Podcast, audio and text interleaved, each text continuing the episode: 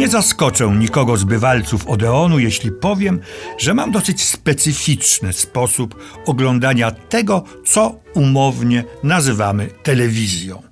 Nie wchodząc w szczegóły, które rzecz jasna nie są szczególnie interesujące, powiem, że metody przypadku i Sherlocko-Holmesowskiej dedukcji prowadzą nieraz do zaskakujących i fascynujących rezultatów.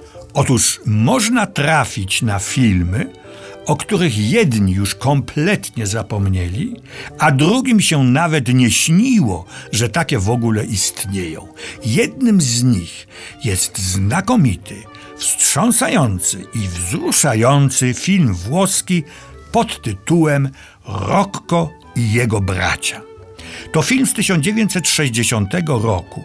W tym samym roku na Międzynarodowym Festiwalu Filmowym w Wenecji otrzymał, no, bagatela, nagrodę specjalną jury. Film ten powstał na solidnej bazie scenariuszowej. Pracowało nad nim wielu fachowców, pisarzy, scenarzystów, dziennikarzy. Zaczęło się od zbioru nowel Giovanni Testoriego – Tajemnice Mediolanu, Most Gisolfa. Potem trójka z reżyserem pracowała nad głównym projektem, któremu sześciu z reżyserem nadało kształt ostateczny. Jest to właściwie opowieść o jednej rodzinie, Parondi, która w poszukiwaniu lepszych warunków życia opuszcza swe biedne, rodzinne, rolnicze, sycylijskie strony i przenosi się do przemysłowego Mediolanu. Przełom lat 50. i 60. był widownią niejednej takiej wędrówki. Włochy przeżywały wtedy gwałtowne, brzemienne w skutki zmiany demograficzne, społeczne, obyczajowe. Film składa się z pięciu części, zatytułowanych imionami pięciu braci. Najstarszy mieszka i pracuje już zresztą w Mediolanie. Przyjazd matki i braci go zaskakuje, bo miał nastąpić dopiero po załatwieniu wszystkim odpowiedniej pracy.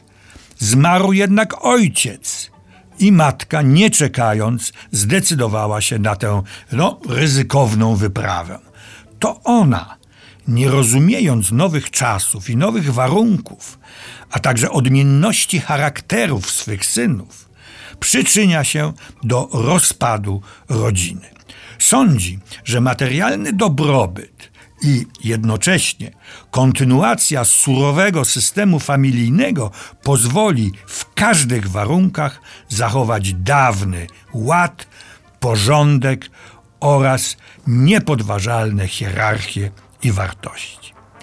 Każdy z braci reprezentuje, jak to napisano, odmienny zespół cech charakteru. Najstarszy, Vincenzo, powściągliwą i sumienną zachowawczość.